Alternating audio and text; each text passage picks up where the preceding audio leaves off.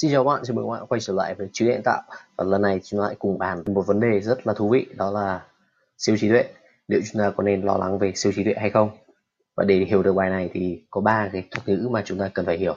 Thứ nhất là hệ trí tuệ nhân tạo hẹp ANI thứ hai là hệ trí tuệ nhân tạo tổng quát AGI và thứ ba là hệ trí tuệ nhân tạo siêu năng lực hay còn gọi là siêu trí tuệ ASI một siêu trí tuệ có thể được tạo ra bởi một sự cố bùng nổ trí tuệ hoặc liên quan đến điểm kỳ dị của các công nghệ và Stephen Hawking là nhân vật đáng chú ý nhất đấu tranh cho quan điểm rằng nhân loại đang bị đe dọa bởi sự phát triển vượt ngoài tầm kiểm soát của AI. Và nếu như siêu trí tuệ thực sự được tạo ra thì đó sẽ là một cái thực thể quyền năng nhất trên vũ trụ, một thực thể mà con người chưa bao giờ được chứng kiến. Và quan điểm này không phải là không có cơ sở khi mà ngày nay các thuật toán AI càng trở nên thông minh và có thể ra quyết định chính xác hơn con người rất nhiều lần. Và bên cạnh đó thì các bộ phim cũng đưa ra các giả thuyết hết sức thuyết phục cho sự tồn tại của siêu trí tuệ.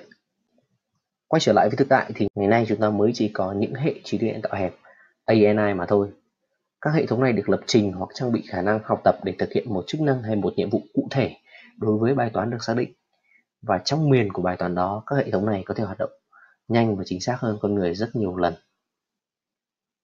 Mặc dù vậy thì chúng ta vẫn chưa cần lo lắng vì chúng ta hoàn toàn kiểm soát được tình hình Vậy thì khi nào chúng ta bắt đầu cần lo lắng? Nhiều quan điểm cho rằng chúng ta nên bắt đầu lo lắng khi những hệ trí tuệ nhân tạo tổng quát AGI xuất hiện. Các hệ này có thể mô phỏng tốt tư duy của con người và thông minh như con người trong mọi lĩnh vực của trí thức, nhưng chỉ khác một điều, đó là có tốc độ lên gấp hàng tỷ lần. Và để có thể xây dựng được các hệ AGI thì con người cần phải tạo ra và trao quyền cho các hệ thống có khả năng tự phủ định và nâng cấp chính mình.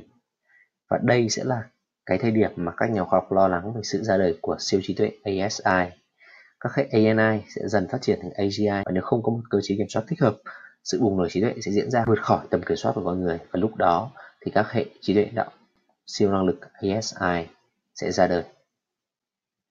Liệu chúng ta có thể tắt nguồn của ASI hay không? Đây là một câu hỏi rất là thú vị và câu trả lời cho câu hỏi này thì không phụ thuộc vào khả năng của con người nữa.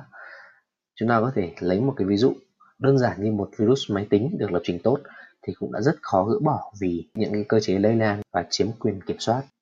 Và ASI là một thực thể cao cấp hơn con người và nếu như nó không muốn chúng ta tắt nguồn thì xác suất mà chúng ta có một cái lựa chọn khác là vô cùng nhỏ nhoi. Vậy tại sao chúng ta không dừng lại với ANI?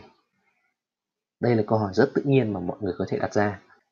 Các hệ trí tuệ nhân tạo hẹp ANI sẽ đạt tới giới hạn và chúng ta không thể tạo ra những hệ thống thông minh hơn mà không trao cho chúng quyền tự nâng cấp chính mình. Thế giới đã chứng kiến sự thành công của AlphaGo, một cái hệ thống có thể có những nước đi mà con người chúng ta cũng không thể hiểu được.